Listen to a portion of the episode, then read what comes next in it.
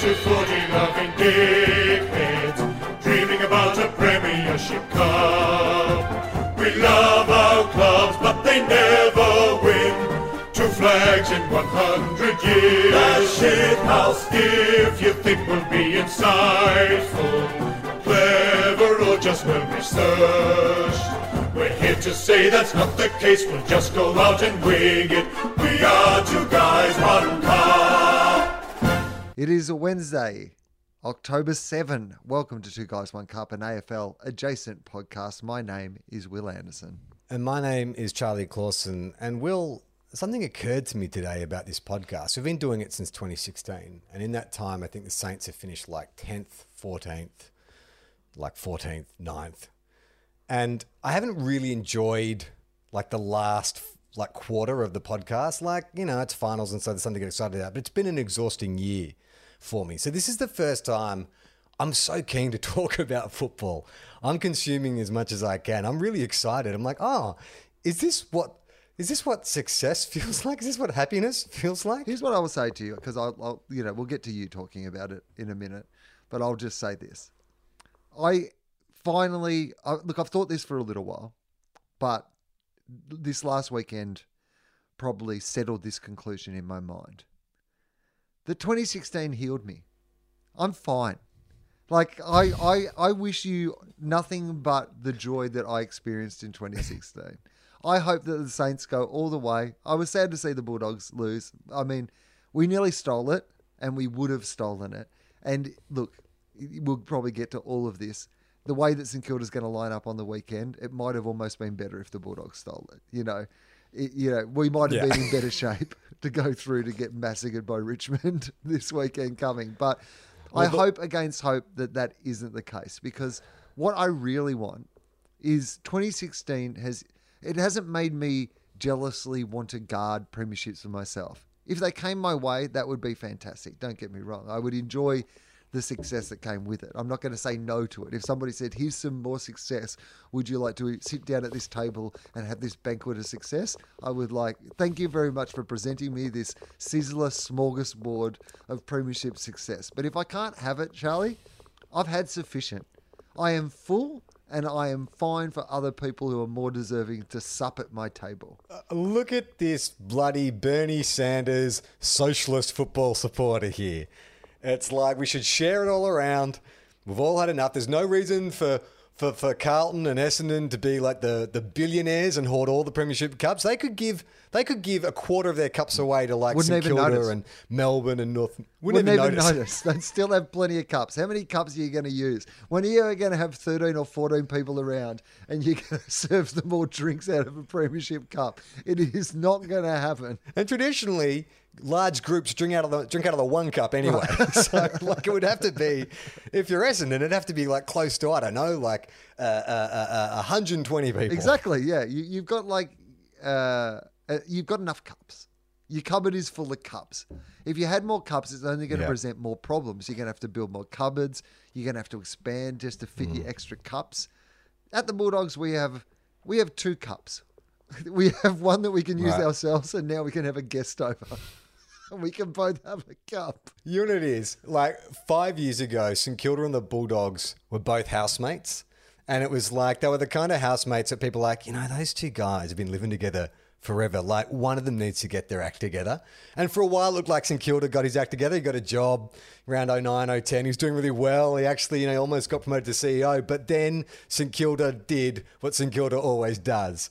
Like at the Christmas party, he pissed in a pot plant in front of everyone. He did something to stuff it up and then lost his job and then has been in the wilderness for 10 years. And we were just smoking bongs on the couch, St Kilda and Bulldog, just hanging out on the couch. And then around about 2015, Bulldog stood up and smashed the bong and said, nah, I can't do this anymore. Like, I'm sick of it. And St Kilda's like, come on, man, just chill. You bring a lot of negativity in the room. Why don't we just, we'll get another quarter, we'll just smoke some bowls, it'll be fine. But Bulldog said, no, I'm going to go out for a run. The Bulldogs were like a team. You- Like you know what it is? The Bulldogs are the housemate who are always coming up with like quick get rich quick ideas. Like you know, and finally we just stumbled, Harebrained we schemes. stumbled upon a harebrained, harebrained scheme, an app We came up with an app and we became tech billionaires. You did, but it was one of those apps that ro- like like Vine. It rose and fell in about two years before the bigger boys, as they always do, came in and reasserted their dominance. But it's okay because you're left with like a billion dollars in the bank, and so now you can go back to sitting on the couch smoking bogs, which it seems like you have been doing for the past four years. I'll be honest with you. Is that what Bevo's doing? Thursday night, bongs. You just bring your skateboard over. We'll go on the half pipe. We'll smoke a few bowls. Fucking listen to some Metallica. Watch some kung fu movies. Mate, don't don't worry about it. I'm gonna play Josh Dunkley and Josh Bruce in the ruck. It'll be fine. Everything's gonna be cool, man. Bevo, you're really high. Let's go skateboarding. Let's go down to the fucking bowl and smoke some bowls. I've got a new Ollie I want to show you. Bevo, the game's on the weekend. I think it's very um, generous of you to. I mean, most Bulldog supporters that I was, I was seeing online and stuff were like, uh, like Godspeed to you, St Kilda. Like, you know, there was no. I didn't see much bitterness or accusations of like I hate that team or whatever. I think that Bulldogs fans, having been on that couch five years ago, just want St Kilda to clean up his act. Just fucking get it together once. If it can happen to me, you just need one idea. If it can happen to me, it can happen to you. I think that's what we are like. We're like, fuck, mate. We fluked it once. You can fluke it as well. this might be your year to fluke it. Um, so you watched the whole game? Yeah, I watched the whole game. Um, so I watched uh, almost four games of football on the weekend. So I Yeah. dipped in and out of the West Coast Collingwood game because I was still a bit uh, exhausted post the Saints and Bulldogs game. I know it was a great like uh, uh, first week of finals, but the one game that I probably should have watched was the one game. I was like, ah, Collingwood's got this, and I was so confident that the Pies had it because I, I was at the pub with a couple of friends to watch the Bulldogs game, and then one of them had put like money on West Coast by like forty points, and I was like, no, no, no, you don't understand. This is exactly the kind of game they'll win, and so when the pub was going crazy in that finish, I was cool as a cucumber. I just fucking knew backs against the wall never fails. You know what I love though was the amount of Collingwood players and supporters who were just like, no one said we could do this. There was no one in the AFL media who believed we could win this, and I was just like, uh, mate, we locked it in. We both thought you could fucking win this. We've never Unanimous been sure of anything decision. more in our life than Collingwood were going to win. I mean, that phrase, I, I do appreciate all the uh, um, uh, two guys, one cup listeners who have been sending us examples, headlines, and sound bites of people using the phrase backs to the wall. But unlike Richmondy, we have just amplified what was a very common analogy for the Collingwood Football Club, right? Right, I agree with that. Like we did not invent backs against the wall. We might not have invented Richmondy, but we coined Richmondy. Fuck off. We invented Richmondy. We definitely invented Richmondy. We captured something that was in the zeitgeist with Richmondy. We gave But it a backs name. against the wall. Yeah, we gave it a name. Yeah, Richmondy already exists. we just were the ones who were brave enough to name it. and backs against the wall already exists. It had already been named.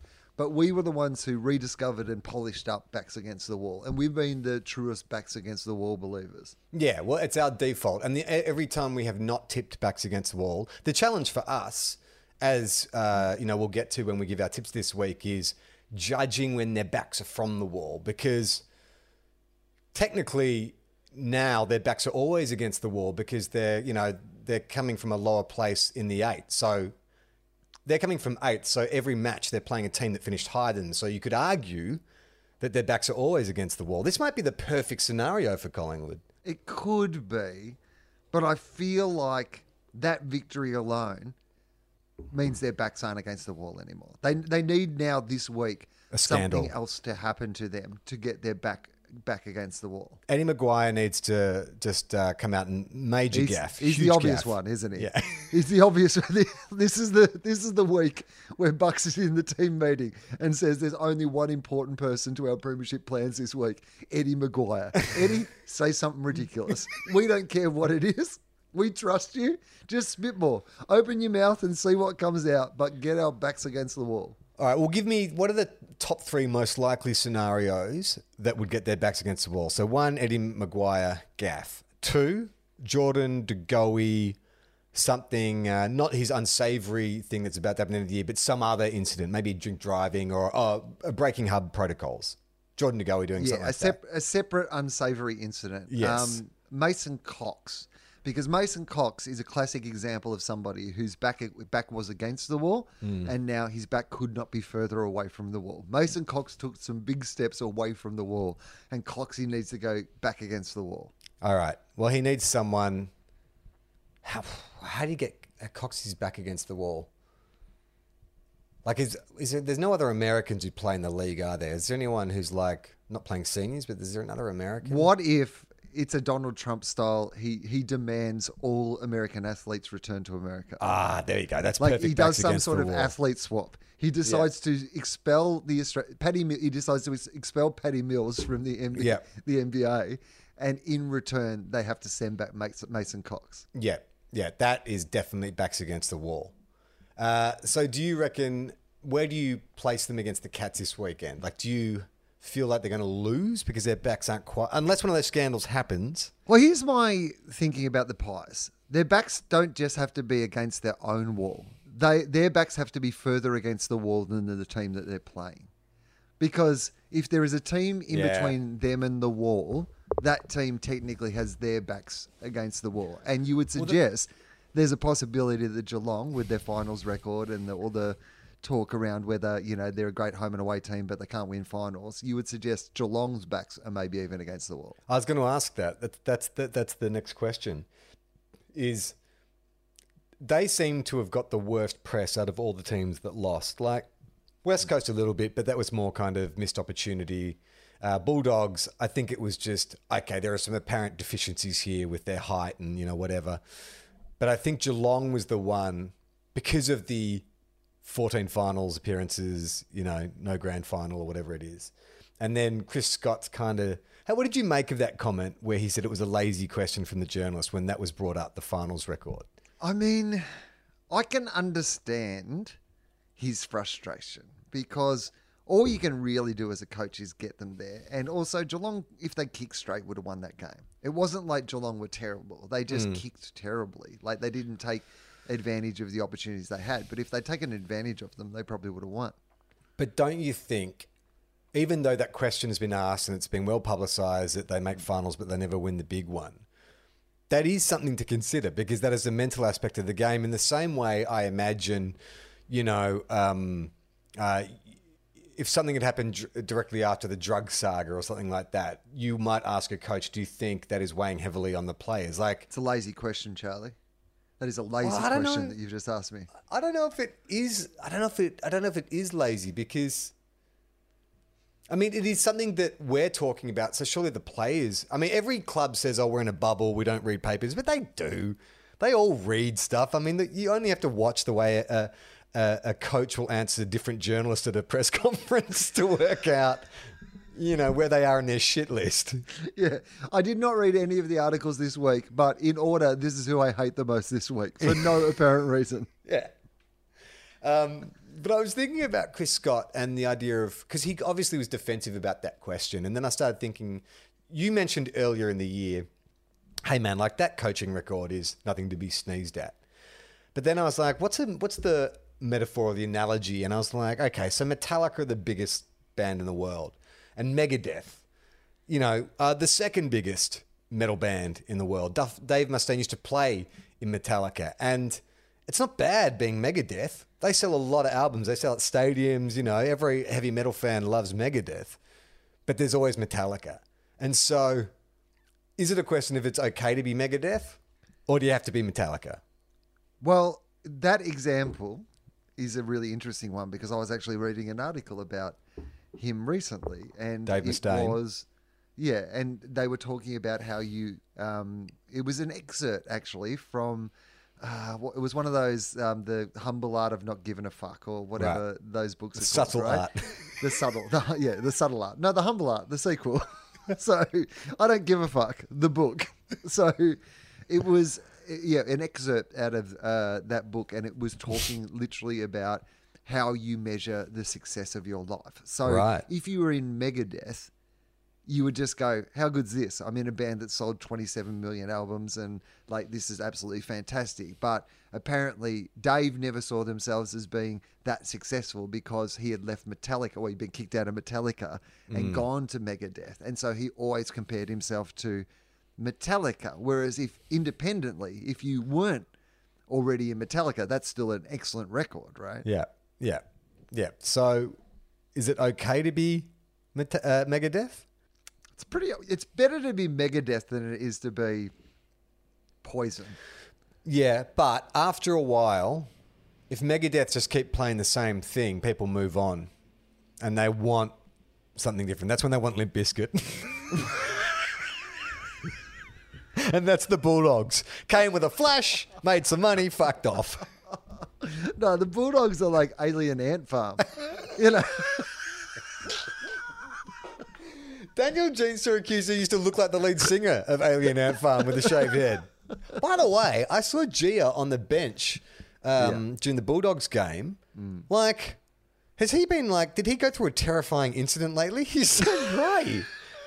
like, there was, uh, did has he been dyeing his hair for a while? I mean, um, how long has his hair looked like that? I got a real fright when I saw him.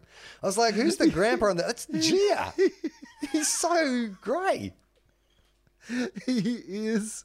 He definitely does have that look of somebody who's seen a ghost, and his head's just gone wide overnight.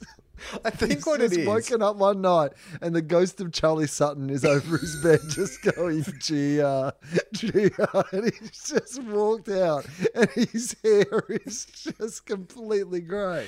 He went to the bathroom one night, and as he was taking a leak, he looked down and he saw the ghost of Sid the bulldog.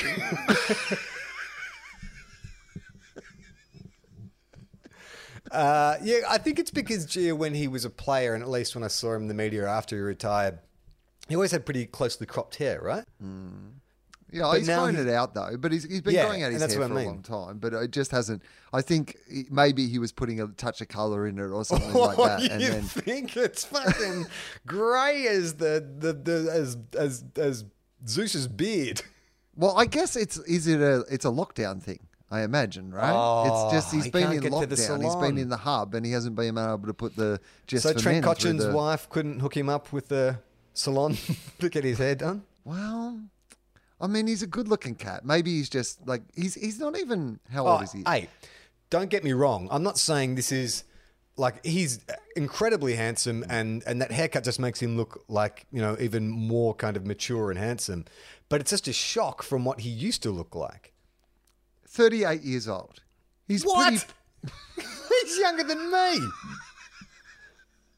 Can you? All right. Can you? Sh- I'm just going to look it up. I got to find a photo just to Okay. a recent photo of him, just to make sure I'm not overreacting here.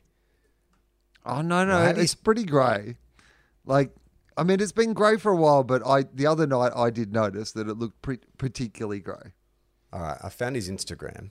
Okay, DG13 was that his number? oh, look, oh, let's guess so. Um, I mean, uh, look, yeah, he, he's so great.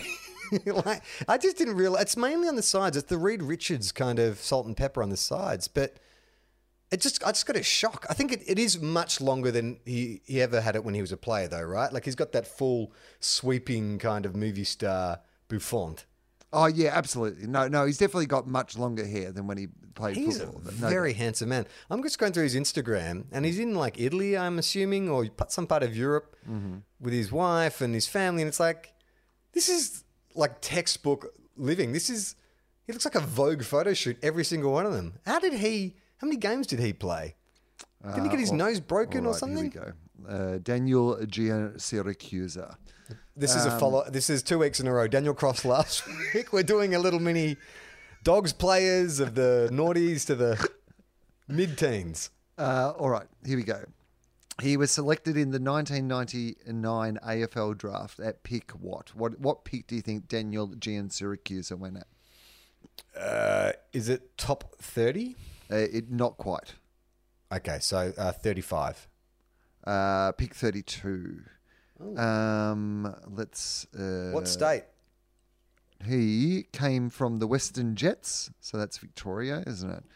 Uh, yeah, Victoria, the Western Jets. I am totally stalking Daniel. J- I'm looking at his Instagram and it's just like, it's, it looks so amazing. His wedding photo is gorgeous. It's him and his wife dancing. He's wearing a beautiful grey suit. Looks like a shot out of a movie. He's he, he's living the perfect life. I'm going to say. Okay, so um, uh, how many games did Daniel Giansiracusa play? That is the seemed- question. how many he do you seemed- reckon it was? He seemed durable, Yep. and I think uh, he would have probably played 238 games. Uh, not too bad. Higher. 257. 265 games. That's a good Western career. Bulldogs. Uh, how many times was he the leading goal kicker at the Western Bulldogs? What? Oh, I had no. So hang on. He's a half forward flanker, right? He was half forward, midfield, forward. Yeah, yeah, yeah. I mean, he was a midfield forward. What was his defining characteristic? Was it his like skills or his breakaway speed, or what would you say? it Uh, yeah, a bit of both. He was he was a he had plenty of speed. He had incredible skills. He was a good goal kick. This th- so it was it was at least once that he was the leading goal kicker at the Bulldogs. Okay. Um, I, and what year is that? What you're asking? 2000 and well, let's see. You had Barry Hall in the sort of late teens. So I'm going to say 2006. Uh, he uh, 2012 was leading goal kicker and 2013. Oh shit! Okay, that's where he really came into his own. Okay, let's see if I can find any more information about uh, Daniel Giansiracusa. No, not much. There. Well, I uh, have been saving this article for a few weeks now. Um, it's time to delve into a, a favourite, a, a player we, we we think we love, but we don't know too much about him because he got injured very early in the season. I'm talking, of course, of Matt Rowell. Um, so this was an article on the AFL website uh, about three weeks ago. The headline is "Old School." Old school gun, Rowell's scary promise, and why the jumper is tucked in. Matt Rowell and his devastating season injury, and of course, The Jumper Tuck by Riley Beveridge. Okay, so I love it already. They're setting him up just the way you and I have imagined he is. Old school, tucks his jumper in football. I didn't even realize that was a thing. Like he's known as the tucked in jumper guy, but I love it. It does not surprise me. Like even No. if I had never seen Matt Rowell play football, from what I know of Matt Rowell, if you said does he tuck his jumper in or jumper out, I would know 100% that he tucks his jumper in. And I imagine he also pulls his socks up. I don't know. I was gonna but say I that, reckon yeah, he pulls have his to. socks up also. I mean, you're not going to do one and not the other. How many coaches, you know, through the years of school footy and representative footy and stuff, do you reckon brought up the thing of you look look like a footy team, play like a footy team? Matt Rowell cleans his own boots. Says says to the boot stutter, have a day off, Tiger. I am going to clean my own boots today because I am Matt Rowell. He's so old school. I'd like to think that when he does it, he goes and changes into like a 1920s shoeshine boy outfit. And then he like, the rest of the Gold Coast players are just like warming down after training. They just see Matt come out in like little knickerbockers overalls with a little like felt cap, you know, with his shoeshine box. And he sits his shoes up on a little chair, starts it's like he starts asking like just no one questions. He's like, "Have a good day, Mister." And it's like, who is Matt talking to? That's why he was so upset about his shoulder injury. It just really cut down on his shoe shining. All right, okay. If you like what you saw from Matt Rowell earlier this year, I do. then it's time to get excited for what's still to come. The star Gold Coast youngster believes that a devastating season injury sustained earlier this year has only enabled him to grow bigger and stronger in more areas of his game, following a period spent focusing on how he could turn the setback into a positive. Rowell made a blistering start to his AFL career after he was recruited to the Suns with pick number one in last year's NAB AFL draft, inspiring three consecutive victories with best on ground performances against West Coast, Adelaide, and Fremantle. Oh, there's a video I wish we could play, but it's called Inside the Mind of Matt Rowell What Makes the Number One Gun Tick. I'll send you a link so you can watch it. But uh, I'm just, I'm salivating at the thought of knowing what's in the mind of Matt Rowell. I imagine it's just like, You're salivating at the thought of that, like Matt Rowell salivates at a bowl of chorizo pasta. God damn it, you took my fucking punchline. I would have got to it, then interrupted. I was going to say I'd like to go into the mind of Matt Rowell and just see him obsessing over a bag of chorizo, bowl of chorizo pasta. However, a remarkable maiden campaign in the AFL system was brought to a shuddering halt when he dislocated his shoulder following a heavy, a heavy tackle from Brandon Parfitt against Geelong. He will subsequently miss the remainder of the season following the, the first significant injury. He would subsequently uh, miss the remainder of the season following his significant injury of his career. But there's been no wasting the opportunity to grow in more areas since the cruel blow. Rowell has been working as an opposition analyst. and has been helping. He's 18, right? And has been helping Coach Stuart on game days while sidelined, as well as focusing on improving physic- physically while recovering from his shoulder injury. So he's like Doogie Howser. Like he's up in the coach's box. He's got the polo on, headset. I, I feel like there's something we've wanted to return to the game for a long time the player coach. Mm. And I feel that we have in our midst the first potential player coach of the next generation. You know, if clubs, if the salary caps get tighter, and you know, they obviously you have to cut down on the uh, off field. They're, they're doing this a little bit, keeping some older players on the list, so they'll do some part time coaching and they'll play at the same time. But go the whole step, Gold Coast. When Stuart Dew steps aside, Matt Rowell becomes captain and coach, playing captain and coach of the Gold Coast Suns. I think it's great. Like if anyone's going to do, he's Captain America. That's what he is. He's a dude who's been trapped in a block of ice for 70 years. And now it's time to let him just go. Everything is old school. Cleans his own boots like a shoe shine. He's a captain coach. Probably He'll be pu- playing in a grand final, and the opposition will uh, have a clone of Matt Rowell to play on Matt Rowell because the only person who can beat Matt Rowell is Matt Rowell. I reckon the Gold Coast, his next contract, they should negotiate in like pounds and nickels. you know, just paying like the old money. What did what did Ted Whitten used to get for a game? Yeah, exactly. Matt Rowell has asked for three sturdy horses in his next contract negotiation. Uh, this is what this is a quote from Matt. My mindset slipped in how I could make this a positive and how I could get things out of it. Rowell said as part of the NAB Pathway Series, NAB Pathway Series. I've done that by getting in the gym, getting stronger in the legs, mindset things, just things that if I was in That- season, What we needed from Matt Rowell was for him to be stronger in the legs. that was the one thing that I was looking at Matt Rowell and going, he's not quite strong enough in the fucking legs. I've been getting stronger in the legs. Just mindset things, just things mm. that if I was in season, I wouldn't be able to do, able to do. Mm. I'm just trying to stay positive, and I know I'll be back bigger and stronger. Things can be taken away from you in certain situations, but your attitude can't get taken away from you. That's how I really look at things. I've got a pretty lucky life being an AFL footballer, and I've got a great family, so I'm very lucky. Again, he's an 18 year old footballer, Seriously. and he's and he's making me want to cry. He's making me want to call It's like his re- it's like his retirement speech. This is normally the speech a 36 year old player makes after playing 350 games. Like he's 18. When I was 18, if the paper had called me for a quote, it would have been like, duh, duh, boobs.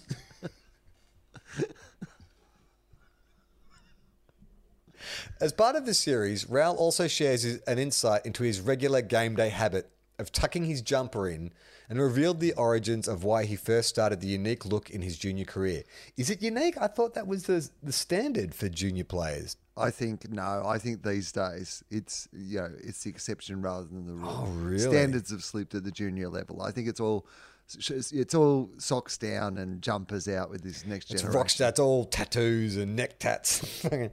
I don't know if I've ever told this story on this show before, but when I was, um, I don't know, like under 12s or under 13s or something, our coach was taking a week off. And so another coach was coming in to take training and, and game day.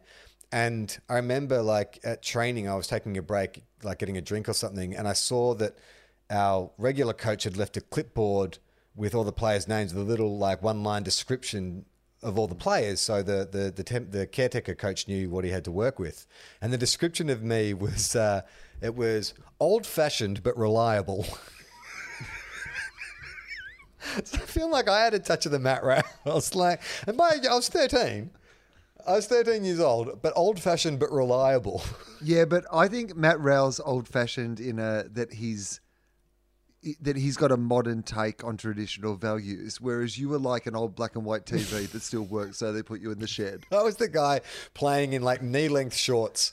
Like you'd see like a footy card of me, and it always looks like I'm, the ball is like five times too big. They're just holding that ball awkwardly in front of my. Old fashioned in that he has a lace up jumper and all these kicks are drop kicks. He's got a curly whirly mustache, and he rides a penny farthing to training. Good day, sir. Is this where we're playing the game of Victorian rules football? Um, okay, so Rowell says, it's always just tucked in. He laughs. I think it was when I was really little. I started doing it, and one of the coaches said, That's a good idea. You won't be able to get tackled as easily now. It was a bit of that, plus, I just like the look of it. It's just old school. Get down to business and get going. Ah, I love this kid. I love, this him. old this old man in a child's body. This Benjamin Button style fucking footballer. I mean, what's great about it is he is what every Australian man thinks he is. He's what like Sam Worthington pretends to be. Just a salt of the earth, no nonsense, get the job done, get the job done kind of guy. And looking at the photos of him, it's hard to believe he's 18 years old. Like, I'm just going to take a screenshot of this and send it to you. If you told me this was, this guy was 40, you told me he was a 40 year old banker, I'd be like, yeah, 100%. What do you reckon of that? Oh yeah, no, no, that's an old man I'd be respectful to at the pub. That's it, totally. That is your girlfriend's dad saying bring her home by 10 p.m. No later.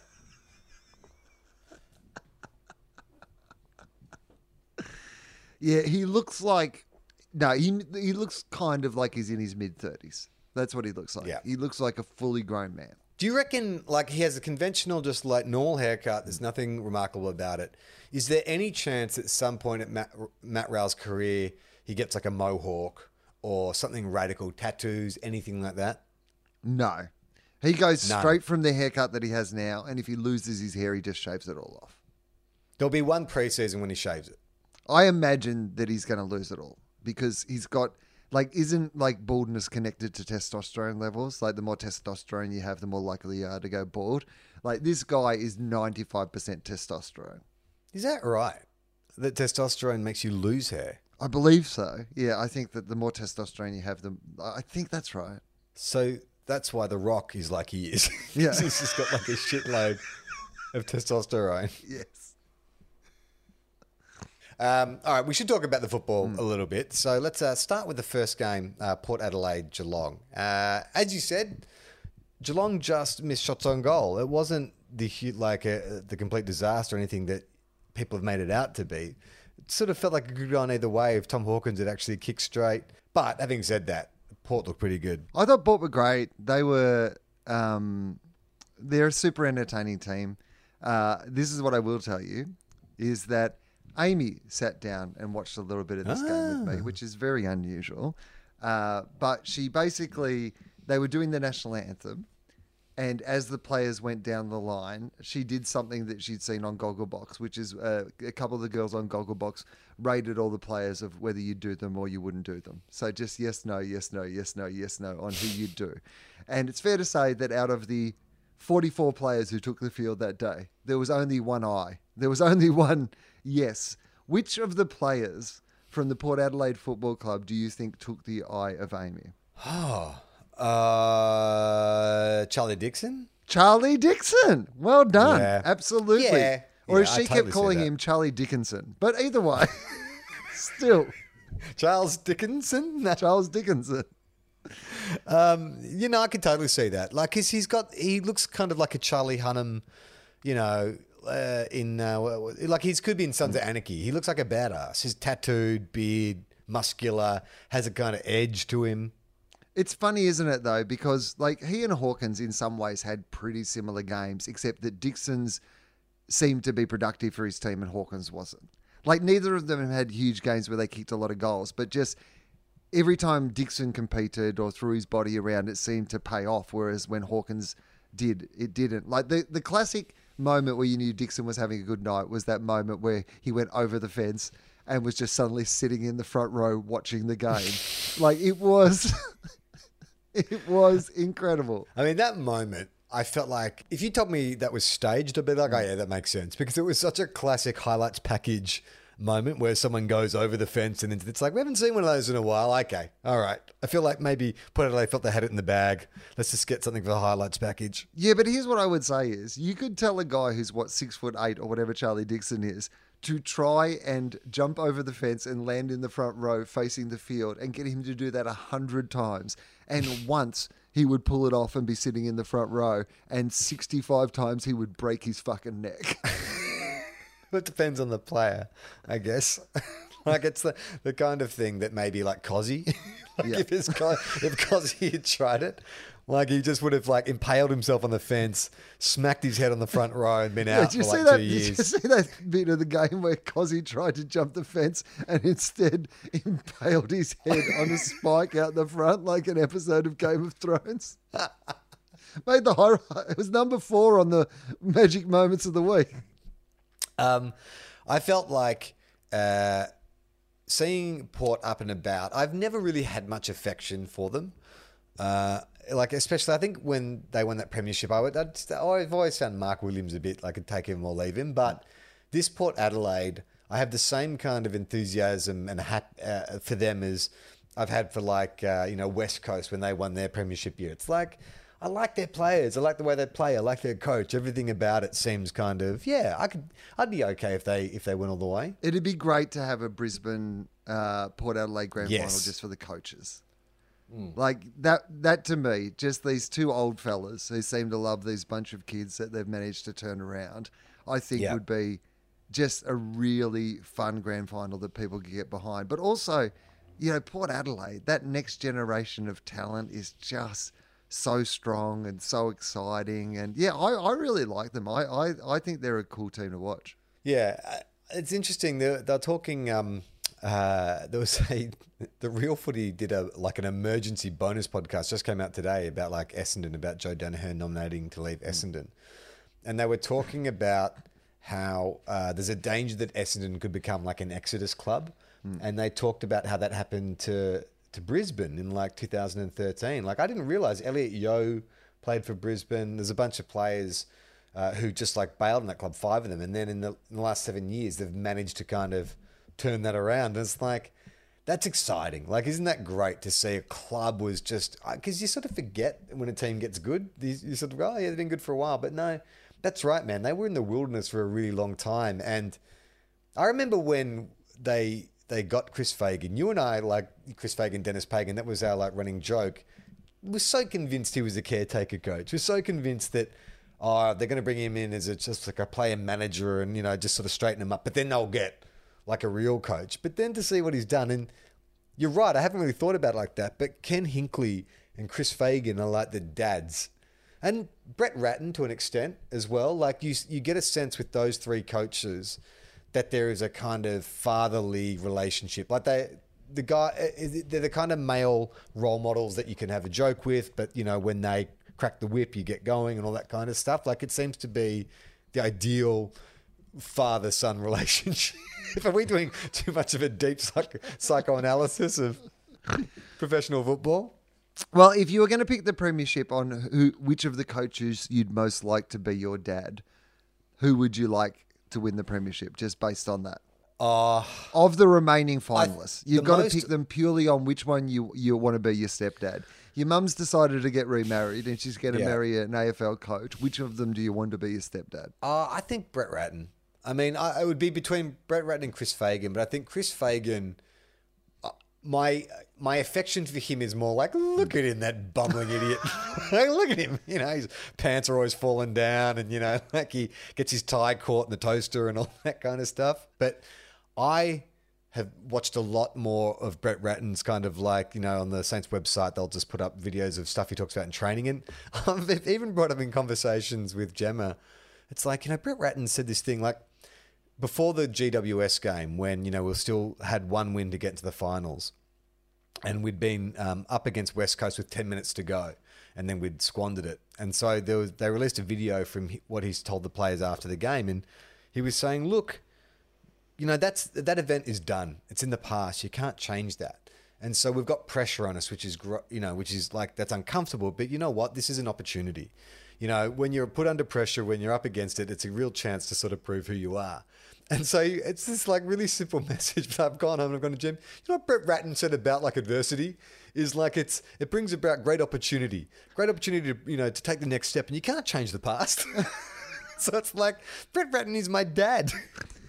Uh, I would be happy with Ken Hinkley or Chris Fagan as my dad. I think. They would both be the sort of stern uh, but comforting role models that I need in my life. So, what did you think of the Richmond uh, Brisbane game? Uh, so, well, I I loved it because I thought Yeah, that, me too. I thought that Richmond That first would- quarter, yeah. I was like, Dusty's gonna get forty touches tonight. Well, that's what it felt like. It felt like Brisbane were giving it a decent crack, but the truth is that, um, uh, you know, it felt like that Richmond just were going to be too good, and then Brisbane just managed to hold on enough in that quarter, and then you're suddenly like, hang on, have they? Yeah, Have they turned this around? Are they going to be able to seize this game? And then just in that moment, they did it. I mean, I think the thing that was most pleasing for them was yeah, the fact that Lachie Neale hadn't had a touch in that first quarter and they were still in it. There was just a part of you that went, Lachie Neale's not going to go the entire game without getting a touch. So you've still got this guy who's going to start getting the ball a lot more as it goes on. And that's what happened. They just started to warm up into it and they just, they overwhelmed Richmond. yeah. You know what it, it was? Was that classic thing of Richmond were getting really physical, but the Lions didn't seem intimidated. Like you know, Richmond gave away those fifty meter penalties, and there was like a whole bunch of kind of moments where you're like, oh, maybe last year the Lions would have capitulated at that point. Like maybe that would have been, you know, the bit that kind of broke them. But they were hungry for the contact. They were hungry to go. Like Lachie Neale didn't even touch the ball in the first quarter, and then. That second quarter, he has like nine touches and kicks a goal, like kicks the goal to end the quarter. And it's just like, oh, I feel like I'm watching like a, a championship team like come together now. Like I could easily Port Adelaide and Brisbane, I think those are the two victories. Like the Collingwood one was kind of inspiring and stuff, and the St Kilda one, you know, was more of a kind of relief. But those are the two statement kind of victories you felt like. Well, the thing that I loved about Brisbane's win was that they didn't win it on the back of a standout performance by a player. It wasn't like Hipwood came out and suddenly kicked six goals. They just won it because across, I mean, the one person who really stands out to me is Harris Andrews. We were talking last week about whether you bring Harris Andrews back in. Yeah, yeah, I was thinking oh, about that. My God, like he, he, there is there a more calm and composed AFL footballer than Harris Andrews? The whole time he just looks like he looks so casual. I've never seen anybody look so casual and play the game of AFL. He's got the um, go-go gadget arms Oh. of Dustin Fletcher. Like he's just the way he can intercept. But I also love the way he's got like that Jeremy McGovern freedom to just just go where you want. Like he doesn't ever really seem to have an opponent because you sort of trust that he can get to the right position. He seems to know where the ball's going to be. Yeah, I agree. I mean, he's a he's a superstar. Like, but they are filled with superstars. Like, you know, I Yeah. Cameron I mean, Rayner hasn't even like become what Rayner's going to become yet. Like he's still a he's like a, a bit player, but you just get just you know one or two touches here and there. You're like, fuck, man, this dude's going to explode one day. Yeah, and Charlie Cameron's a genuine gun. He is an all star. He is just like an absolute superstar. So I, I forget. Did Charlie Cameron leave Adelaide after leading teams? Was he the first one out, or did he leave before that? Ah, that's an interesting question. Not leading teams. Sorry, what's it called? um, Uh, s- collective minds. Collective Minds. Because you wonder how he they let him go. Well, he want. I mean, he left, didn't he? He he wanted to go to Brisbane, so I don't know if they let him go. I think they would have liked to keep him, but uh, hang on, Charlie Cameron. I'm going to find out uh, some Charlie Cameron information here. Um, so Charlie Cameron. Uh, uh, drafted in 2014, returned to his home state. So he's from Queensland. So he wanted to go back to Queensland after four seasons at Adelaide. Okay. So he came back in 2017, which would be that was the year they. So it was before leading team. Uh, Mm, yeah. Collective Minds. yeah. Well, fucking everything's coming up, Charlie. he got back to Brisbane. He's going to play in a grand final, and uh, didn't have to go through that camp. Well, I mean, it's a very different story, isn't it? Between like you know, back in the old days when at the Gold Coast they said we're going to get some Charlie into the club, and Brisbane. Um, okay, so we'll leave the Saints Bulldogs to last. So uh, we sort of touched on Collingwood West Coast. I feel a bit bummed out. Look, great victory. Really happy for all those Collingwood supporters and stuff. And who knows what they'll do this week against the Cats. But part of me is bummed out that Nic Naitanui may not get to play in a grand final. I just reckon if there was any player built to be on a grand final stage, it's Nic Naitanui. Yeah, I agree with that. Like it, you, you feel bad for Nick Nat, but that's Nick Nat's got still got some years left in him, and West Coast can West Coast are one of those teams, aren't they? They're not going to be out of the finals and the top part of the finals for long. You wouldn't think. Yeah, I mean, if you believe the media, the reason they didn't play, you know, finish top four is because they were whingers. they complained a lot. They complained about having to stay in Queensland. I don't know how much I read into that, but that's definitely the narrative. I mean, the narrative of this season is how much they hated Queensland. I really do think that. like they hated Queensland so much they were willing to lose to Collingwood in Western Australia just so they didn't have to go to Queensland again. Um, what about the pies? Do you think that is this like a false dawn? Is that that classic thing we fall for every year, where the team that wins the uh, elimination final, you get excited about them, but then they're going to come up against a pretty hardened and professional Geelong? Yeah, I think so. I th- I think Geelong. I think Geelong and Richmond win. I think that's. I think the top four teams. I, I hope that there's going to be a surprise, and I hope that the surprise is St Kilda, but. I think it is one of those weekends where the good money's got to be on the, the two other teams that The finished in the top four. Well, speaking of the Saints, uh, when I was walking up to the pub to watch that game, uh, I texted you just to say, hey, you know, good luck or whatever. And you, the words you used were like, I hope it's a good game and no one gets injured. And I got Well. one of my two wishes. Oh man, I mean it's it's a bummer.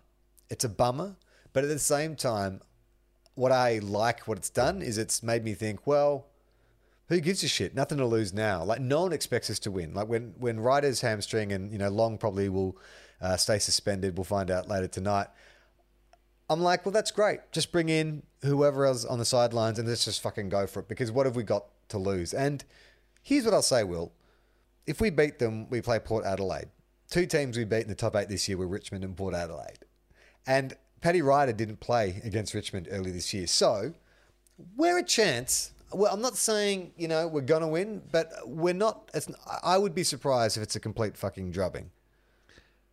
what you hope is because yes, I absolutely Ryder feels like a big loss because to me Ryder was the difference between the Bulldogs and the Saints. Like you know, Yeah. if Ryder hadn't played for the Saints this week, What a game. reckon the Bulldogs would have won. I thought he was just incredible his performance, and when it kind of made me across. well, it made me feel a little this- bit like we need a Ryder. That's what the Yeah. Bulldogs actually need. We need a guy like Paddy Ryder that we Yeah. can have for a few years while English is getting good and, you know, can kind of be that big body in the middle. It's exactly what we're missing as a team. Well, that's what happened last year with a trade period. Is that the Bulldogs recruitment staff said we need a rider, and Bevo said, "Don't worry, fellas, I am one. I'm a skateboard rider." A and Ryder then he or did die. like a he did a Rocky out of fakie.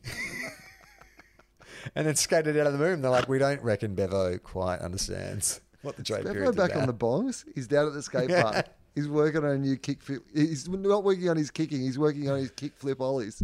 No, but when Ryder came to us, I was like, oh, well, here's the steak knives. We've got Dougal Howard.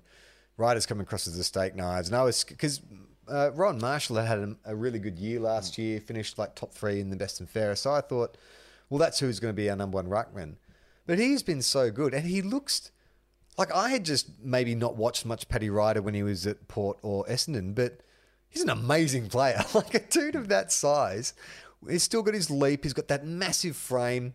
He's a really skillful player. Like kicked two goals in the game. It's a it's a huge it's a huge loss. It's so disappointing. In the last 30 seconds, man. And he's never played in a winning final. Well, he played in a winning final last week, but he's never, you know, been able to advance forward in a winning final. I know four finals in his entire career, never played in a winning final. He won it for them, and then for that to happen to him, it was just, it was absolutely heartbreaking. I, I felt terrible for him, which again shows me that I'm healed since 2016. Because in the past, I would have felt resentful. I would have been like, why couldn't you pinged your fucking hammy in the first quarter, you big fucking lump, and we would have won this game. There's a couple of uh, look. To be honest, watching the game in the second and th- well, especially in the third quarter, I was like, okay, well, we've put this one to sleep, you know. And then when Geary kicked that goal to put us 22 points up with eight minutes to go, I was felt quite comfortable.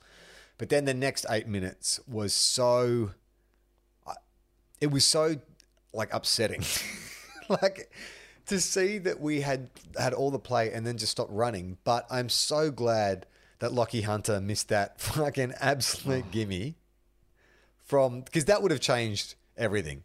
Like there was, I know there's a few shots that were missed, but that one was when you had all the momentum. We were being undisciplined. You know, Long was given away at 50, and I was like, well, here's the bit where all, uh, the wheels completely come off. God damn it. God yeah, and unfortunately, the wheels came off. Fucking Lachie Hunter, like the wheels came off his car when he bashed it into that other car and then drove away drunk early in the season. Are some of the things I shouted at the television.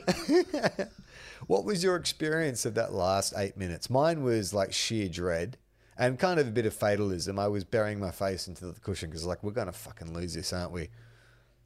Well, I felt like it, when so when Hunter missed that kick, I because I was there, I was like, if we can- if he can kick this, we're still in it. Yeah. And I feel like we're close enough that we're still in it if he kicks this. And when he didn't kick that, I was just like, I feel like we're just that little bit too far away. And then we almost fucking got there. Like a couple more minutes, and you really felt like like Naughton started to clunk some big marks, and it Kyle just all started to. The, and the, just the Bulldogs started to run. You know, it, they, it run in a way that they hadn't run for the rest of the game, and maybe just because the Saints were a bit tired and they tried to shut it down, and they gave the Bulldogs the opportunity to do it. But it felt like the Bulldogs hadn't really played that Bulldogs brand of game all game, and then because they had nothing to lose, they started to play it, and they were almost like unstoppable as soon as they started playing like that. Yeah, I think you said to me in the text message after the game that you need you're too small. You need to get more height. And that watching the replay, I'm like, oh yeah, that's what happened. Is there were so many intercept marks, and like you have Naughton, maybe he was underdone, and uh, Josh Bruce who tries, but he just doesn't take enough grabs. It's like, well, maybe you should be going for like a Ben Brown or or, or someone like that, just someone that you can kick long to because you don't have any trouble getting the ball. You don't have enough trouble having inside fifties. It's just what happens when it gets in there. I don't feel like that's what we need, though. I honestly feel like what we need is a big old fashioned ruckman. I I'm, I don't want to like you know give the Bulldogs any recruiting advice, but there is a bit of a jokester lurking down at the Melbourne Football Club by the name of Braydon Bruce. Has a role model by the name of Johnny Sins, who's a prominent porn star we've found out, and. I feel like he's exactly what the Bulldogs need because he's a dude who's sitting behind Max Gawn. Like Gawn's not going to move aside for Bruce to play more AFL, but Bruce feels like exactly what the Bulldogs need. I reckon what we need is one of those guys who can take the majority of the centre bounces, like throw his body in, and then just go back and fill that hole, like get Yeah. in the way of your kings and those sort of people, so that they don't just get those uncontested marks in the background. And then I think you play English as your sort of extra sentiment. So Yeah. you literally just do that thing of he takes all the big ruck contests, he falls back in the hole, and then like yeah, and then English plays sort Is of the the, release. yeah the high half forwards midfielder. So why would you go for Braydon? Wouldn't aren't there better ruckmen you could be going for? Like what about like Who? a Todd, Todd Goldstein? I mean, fucking. But Goldstein's at like you know he's locked in at North Melbourne for Is like he? you know another three Uh, years. North or Melbourne having like a fight. I don't know if you've been paying attention, but North Melbourne are they're, they're in a garage sale. You walk past Arden Street, and there's a bunch of players just in a box in the street saying "free to a good home." Well, yes, but he's the one that they've kept inside the house on hard rubbish night. like, just because they've left the curtains open and we can peer through the curtains, it, you know, we've gone through all the shit on your lawn. That's all gone, mate. You got anything good left in the living room? What about that Goldstein over there? Can we have a look at that? I just reckon that eh, Braydon Proust is not, or Prius or whatever his name is. What's his name? Braydon Proust. Proust. Bruce. He's not. He's not. I understand what you want. You want a Paddy Ryder. I don't think he's going to give you enough value around the ground. I don't think that we need value around the ground. Tim English, you don't want to take Tim English out of that value around the ground. I think you just need a big, old fashioned lump of a ruckman because we've got Alright. incredible small players. But if we're not getting first use of the ball, I reckon Bruce could get his first use of the ball and we could afford him and he's gettable, I think. Yeah. Plus, And he's a the, jokester. Yeah. Think of the gag. Bevo loves a jokester. Um, great game uh, from Paddy Ryder. Also, great game from Dan Hannebery, which is like hallelujah. like, thank God. When you think about the money that he's on and the shit he's gone through to get there, it's like, oh, thank God. Like, it- that was his Tom Boyd moment. it's like, well, we paid a lot to get this guy. and Let's see.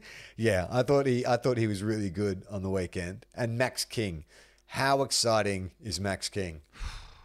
I mean, just the potential for your future based on how good he is already. That was the thing that we couldn't get Seventeen near games. him. Yeah. Well, he's fucking like he's two two hundred meters plus. He's so fucking tall.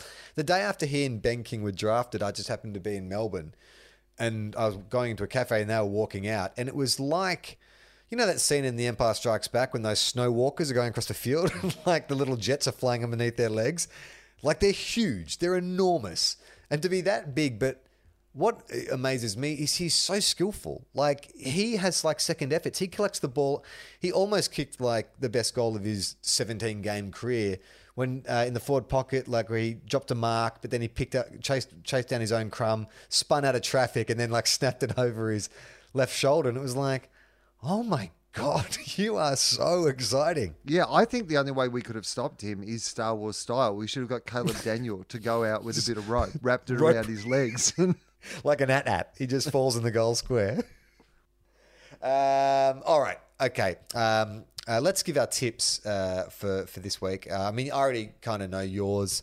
Um, I feel like I feel like the Tigers should win, but but don't be surprised if the Saints, uh, with their backs against the wall, shall we say, I just think it might be a close game. That's what I'm hoping for. Um, I don't know who we're going to bring in, uh, but Tom Lynch back will be a handful, especially when you lose Jake Carlisle, who made the right decision by going back for the birth of his third child. Not his first, his third. Hang on, so Jake Carlisle's got three kids. Is that all in between Snapchat, like incident? All those three kids must be post that, right? He didn't have any of those kids before I he don't was know. caught on Snapchat. I have no idea.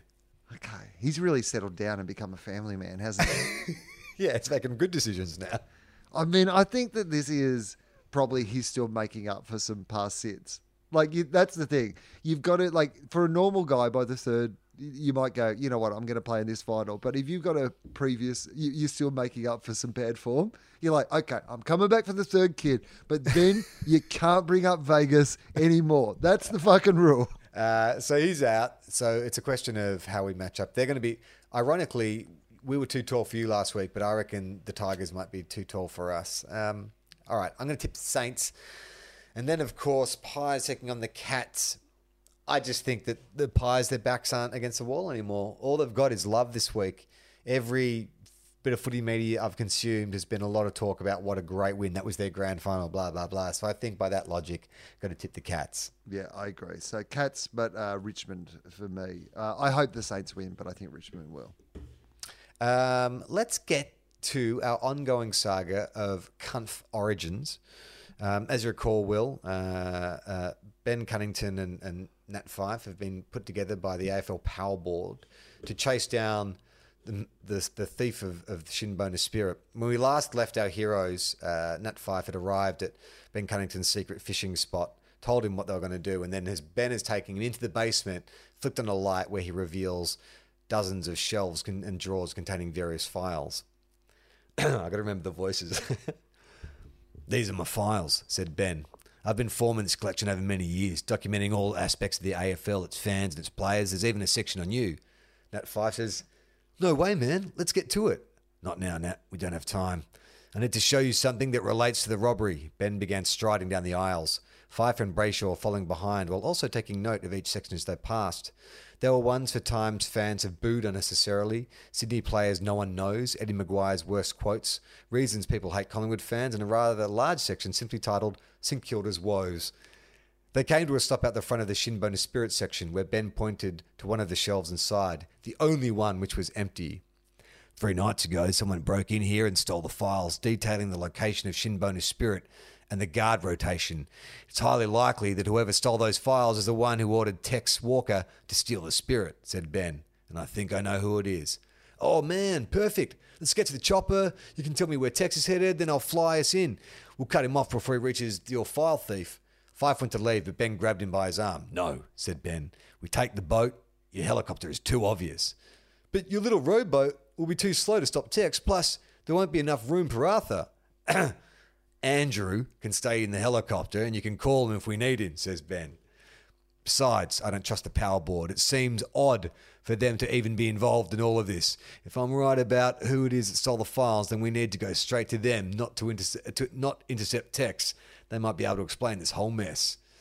Uh, gee, I don't know, Benny, shrugged Fyfe. The board have always been good to me. Ben drew a gentle hand on Nat's chin, raising it so their eyes met. the board isn't here, Nat, but I am. We're draft brothers. Remember? Slowly, the doubt faded from Five's face, his familiar confidence once again shining bright. Yeah, man. Okay, Benny. We'll do it your way. I'll just grab my brown nose out of my chopper, then we'll row, row, row your boat straight to the spirit. TV, continue. I love the idea that they're draft brothers. it's like a secret handshake. Well, we've got some mail here from uh, some other listeners. If you want to send us a mail, you go to tofop.com. What's Tofop, you ask? Well, it's a podcast network. We do a show like this one with a slightly less football chat. Um, uh, there's uh, Wilosophy, which is Will's smart interview show. Who, who's on this week, Will? Uh, Todd Sampson. Todd Sampson is my guest this week, and it is an excellent episode of Wilosophy. Very revealing. Uh, he was my first ever guest on the show seven years ago, and he is back for a repeat appearance, and it is as excellent as the first one. Uh, if you want to go to our website, you can send us a message by scrolling down the bottom of the page, dragging down two guys, one cup, and writing a message in the message window. It's as simple as that. And you can be like Mike, who says, Charlie voice. Hi, Charlie. Are you and Lockie Bachelor voice brothers? I saw a TV ad for the iconic and recognized your voice straight away. But then I shared a couch with a bachelor watching woman and heard Lockie talk. You sound the same. Don't tell Gemma about your moonlighting. Always love two guys, one cup. Keep it up. Even if neither the Saints nor the Dogs go deep. Mike. Um, no, uh, I'm not Lockie from The Bachelor. I'm not sure that I need to clarify that, but I'm not. This is from Lisa. Now, I know we're only doing one cunt fiction a week, but this is short, so I thought I could include it. Ben grasped his hands on the people either side of him as they finished reciting the opening statement of the meeting, and the wisdom to know the difference. He sat down on his chair and impatiently waited impatiently for the facilitator to speak. Would anyone like to share today? he asked, making pleading eye contact with everyone in the group except Ben. Ben raised his hand and began to speak. The other members of the group looked at each other desperately, that they all knew better than to interrupt, unless they wanted a punch in the guts. Hi, I'm Ben. I'm an AFL footballer. It's been three weeks since my last game. The rest of the group groaned inwardly as they settled in for what they knew to be an exceptionally long and very boring talk about the country, fishing, and advanced hair. Just then, a strange man wearing only track pants and a beanie burst through the door. Uh, hey, everyone, I'm Nat Fyfe, and uh, as I'm sure you know, I'm here to rescue my buddy Ben, who seems to have gotten a little confused about what the doctors meant by rehab for his back injury. Ben looked at Nat with surprise, thinking that probably explained a lot about why no one else wanted to run marking drills on the front lawn with him at 5 a.m. Come on, Cano, says Nat as he put his arm around his shoulder. Let's get you back to the rehab facility down the road, where you're supposed to be. That evening, the members of Ben's sharing circle held a party to celebrate his departure. I just wanted to share that one. Uh, okay, this is from. Oh, shit, sorry.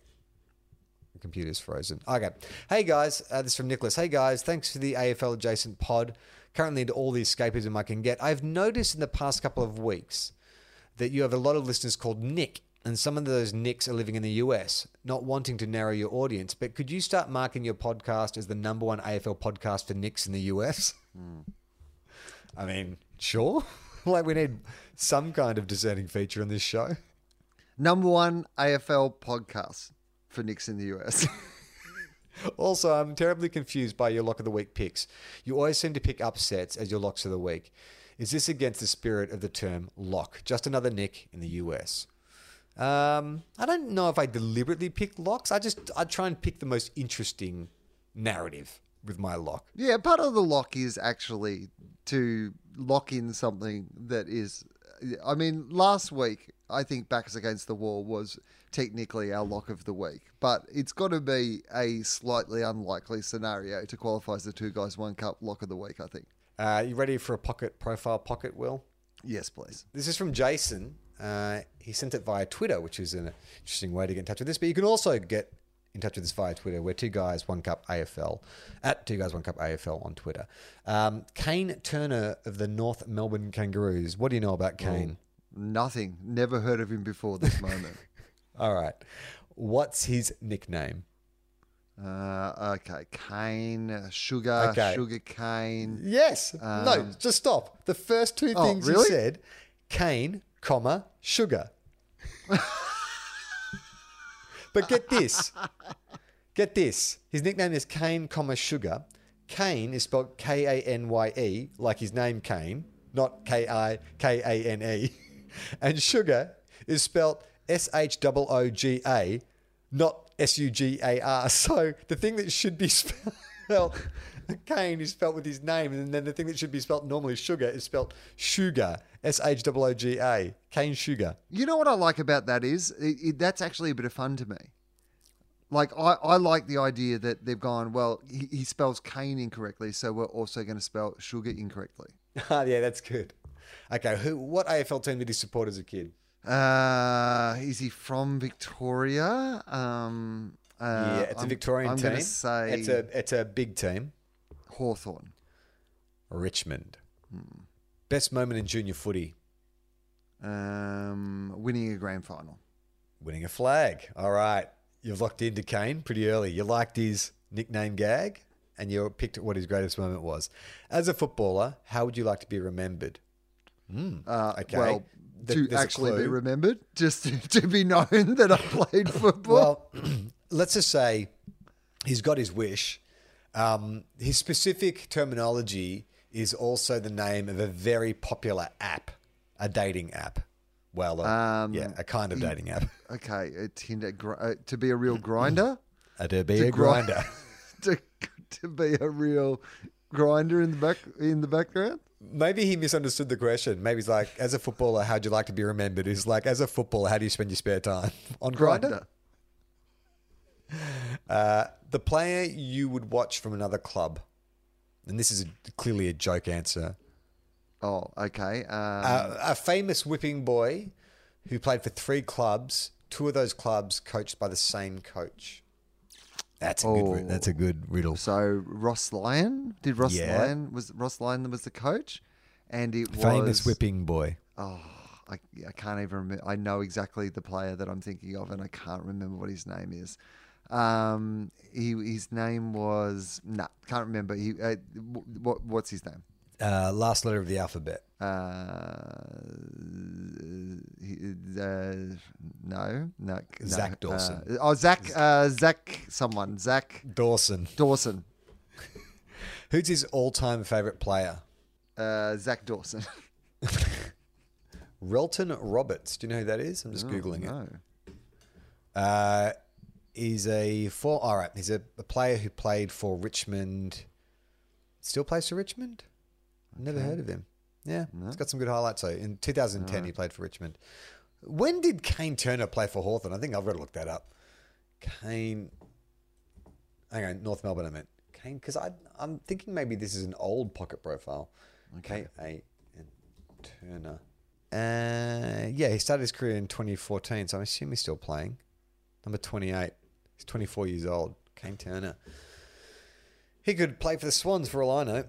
Okay. Um, how do you amuse yourself on a plane flight flight during footy season? Um, uh, some sort of video game. Is he a video game guy? No. Um, sleep. Watch movies. Okay. What singer band would you like to see perform at the AFL Grand Final? Oh, And this is, okay. uh, good. This is someone. Oh, I don't. That's too much of a clue. Someone who has been in your orbit, and I would also say there's a particular anecdote that I was there for involving this person. Oh, um, that you were there for. Yeah. in- involving this person, and there are. I think at I actually think at a pre, at another grand final. Actually, we were at a grand final. We were at a grand final, and this person was at the grand final. Well, think us. about what they do. Singer, band. Would you like to see perform at the grand final? So it's someone who's a musician. uh, Mark Seymour, Hunters and Collectors. Oh no, it's Shannon Noll. Oh, really? Yeah. Okay. Do you remember that time we were at 2005 grand final, and he came up and put you in a headlock and sang a song at you? Yeah. I do remember that. Who is the king of selfies at the club? Um, And it's uh, not who you. It's the last person you'd think. Oh, it's the last person you'd think. Ben Cunnington. Ben Cunnington. I mean, That's this gotta- that's got to be a joke, though, right? got to be a joke, right? Because I imagine that Ben Cunnington's phone isn't capable of taking a selfie. Well, his favourite player of all time was Zach Dawson. I think he's also he's a bit of a he's a bit of a Braydon Preuss. A Braydon say, style jokester. That's what he is. if you could swap jobs with someone, who would it be? Johnny Um, fiction- Sins, the porn star. A fictional Australian movie character. Kenny. From, Yes. uh, oh, really? Yes. You know Kayne Turner so well. Him and Irving Mosquito are your two best friends. Clearly, you should be doing a podcast with them. I'm getting jealous. You know him so well. If you won the lottery, what was the what would you buy first? Um, and it's really I don't think this is a particularly expensive purchase. It's a I think he's a it's a type of car, and you'll never get it. Uh, a um, oh, so it's not that expensive. It's a ute. But It's it's, a like a, a Holden uh, Nah, Ford. No, a Ford Raptor, which is like a you know what do they call it, like an RV type Ute thing. Um, what is next on your travel bucket list? And again, this could be a joke. nice, nice town in Tasmania, Uh, Burnie. Devonport. That's in Tassie, right? Yep. Childhood hero. I got to Google who that is. Okay. I, I think he was a footballer. um, well, it's going to be hard for me to guess if you just think he was a footballer. yeah, yeah. I imagine. No, he, he he is. But hang on. Uh, was who did he uh, play this is for? no- it's another joke answer because this guy plays for North Melbourne and is the same age. That's another joke answer. okay. His childhood hero. Um, uh, no, I don't know. I, don't- I, I don't know another North Melbourne another player we've never heard of, Paul Ahern. Yeah, sure. Your wife, partner, or best friend would describe you as. I mean, this could be like a golfing term. Um, a goose, Subpar, a birdie. a hole in one. Least preferred household chore. Um, just, uh, stop cracking gags, is what I'll say to Kayne Turner. Stop mucking around. It's wearing thin. Okay, so this is a joke answer as well. Yeah, least preferred household chore. Um, uh, It's just dumb. You're never going to get it. There's no wit to it. There's nothing. There's no subversion. It's just turning off a light. okay. Exactly. Stop it, Kayne. Stop mucking around. Take a leaf out of Ben Cunnington's book. Just bloody no Matt Rowell's book. Matt Rowell would not be making gags like this. Will Matt Rowell would be giving us good, serious, thoughtful answers. Yeah, Matt Rowell would be like, you know what my favorite household chore is? All of them. I enjoy doing all Keeps of me them. humble. Fifty percent of The all the housework. That's what I do because I'm both an old-fashioned and a modern Ah, man. you know what? The more I'm reading this, the more I'm getting annoyed. I'm getting annoyed that he won't take it seriously, Will. It's a pocket profile. You don't want to answer it like sincerely. Don't answer it at all. You're wasting Just don't everyone's answer time. it. Mate, it's against the shinbone spirit to answer a pocket profile just with joke answers. Three most admired people you'd like to meet. I'm Okay, so these are all angry. joke answers. Yes. Okay. All joke answers. So he names three people from the same group, and it's a children's group. Uh, so okay, so Jeff Jeff from the Wiggles. No. Um, Po, I- I- Lala, and Tinky Winky, the Teletubbies. Stop it, Kayne. You're not funny. It's just immature. All right, knock it off. You're going to run laps. I'm not, not impressed, mate. No one thinks you're funny. No one thinks you're funny. You're just wasting everyone's time. I mean, I've What's your most treasured of- possession? I've never heard of Kayne Turner. I'm gonna see if I can find it. What else can I find out about Kayne Turner? Here we go. Oh, here we are. Beautiful. This is great. Just this might put in context uh, what we've just been reading. This is by Jay Clark, a little Jay Z in the Herald Sun in uh, 2016. North Melbourne forward Kayne Turner will have to win back his teammates' respect in the wake of his drink driving charge. Oh, the 20 year old has been suspended for four weeks by the club Uh, he blew .133 while driving home on Sunday morning. There you go. So, So, he's a uh, jokester, bit of a bloody jokester. Yeah, mate. Less time with the ha ha. More time, bloody, straighten your room. Get Jordan Peterson's book. Straighten your bloody, make your bed. Stand up straight, put your shoulders back. Hang out with Matt Rowell for a bit. And boy, you could set a watch to his haircut. What's his most treasured possession? Oh, yeah, this will get you nowhere, Kayne. I'm sick of this. sick of this. I've never heard you so angry at a pocket profile. Like, don't get me wrong, it's against the spirit of the game that we play because if if they're all joke answers, then I can't get a beat on you to sort of work out where you're going to go. Because if it's just Well- like random word association, then Yeah. Give me a clue. I mean, it. It's a trophy playing a sport that could be considered uh, like silly or absurd. oh no, I don't know, and I don't. Care. Under 15 second runner up badminton trophy. Oh, shut up, Kayne Turner. Shut up. it's Shut not up. funny. Fucking sugar. Fucking bit Too much sugar. Oh, another joke. This is this is exhausting. I'm really sorry. I want to I just want to apologise on behalf of Will and I to the whole Two Guys One Cup audience. Normally the pocket profiles are great fun, but Kayne's ruined it for everyone, and because he has, you're all staying back after the pod for one hour.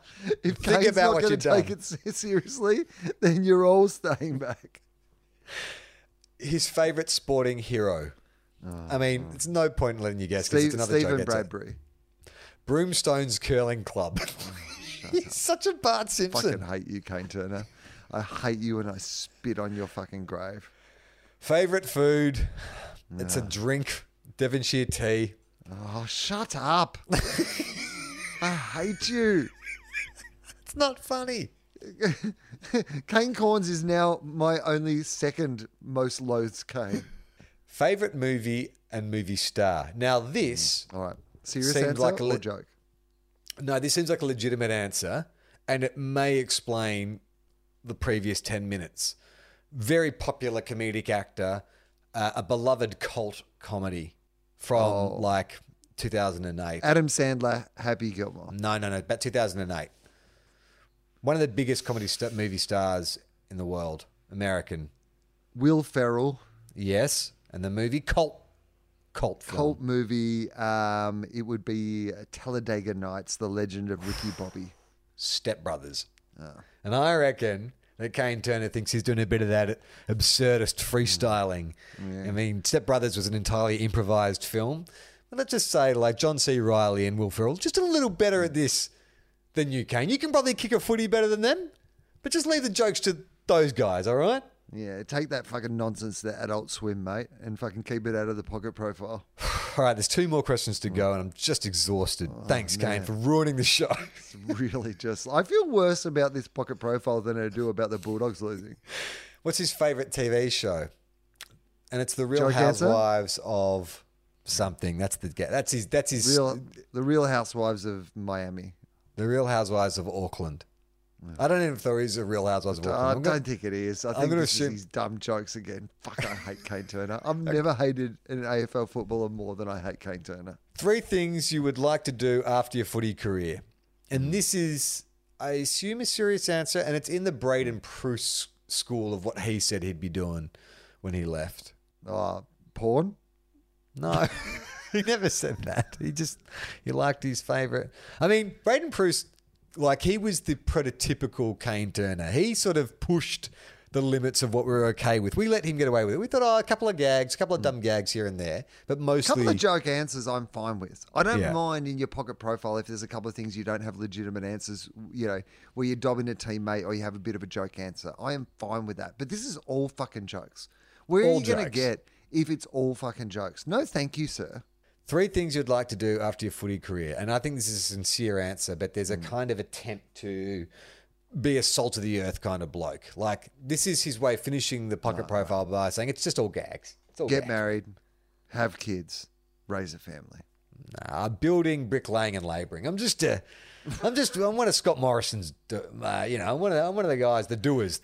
I'm having a go because I get a go. I'm doing a go go. Where the go Well- goes. I'm a go go. The good news is, Kayne, I feel like that dream is happening sooner than you imagine. All right. Uh, we'll finish it there. Uh, thank you, everyone, for listening. Uh, we'll be back next week. Look, whatever happens from here on in, I'm happy with where the Saints are. It's a pass mark. It's been a good year. Um, but I would love to beat the Tigers. It would be great. If we beat the Tigers, then I'm done. We're fine. I don't even need to go further than that. But I don't think it's if going you to beat happen. the if you beat the Tigers, then you got to go all the fucking way. Yeah, that's good. That's a good point. Um, play on, not 15. Ball. We are two guys, one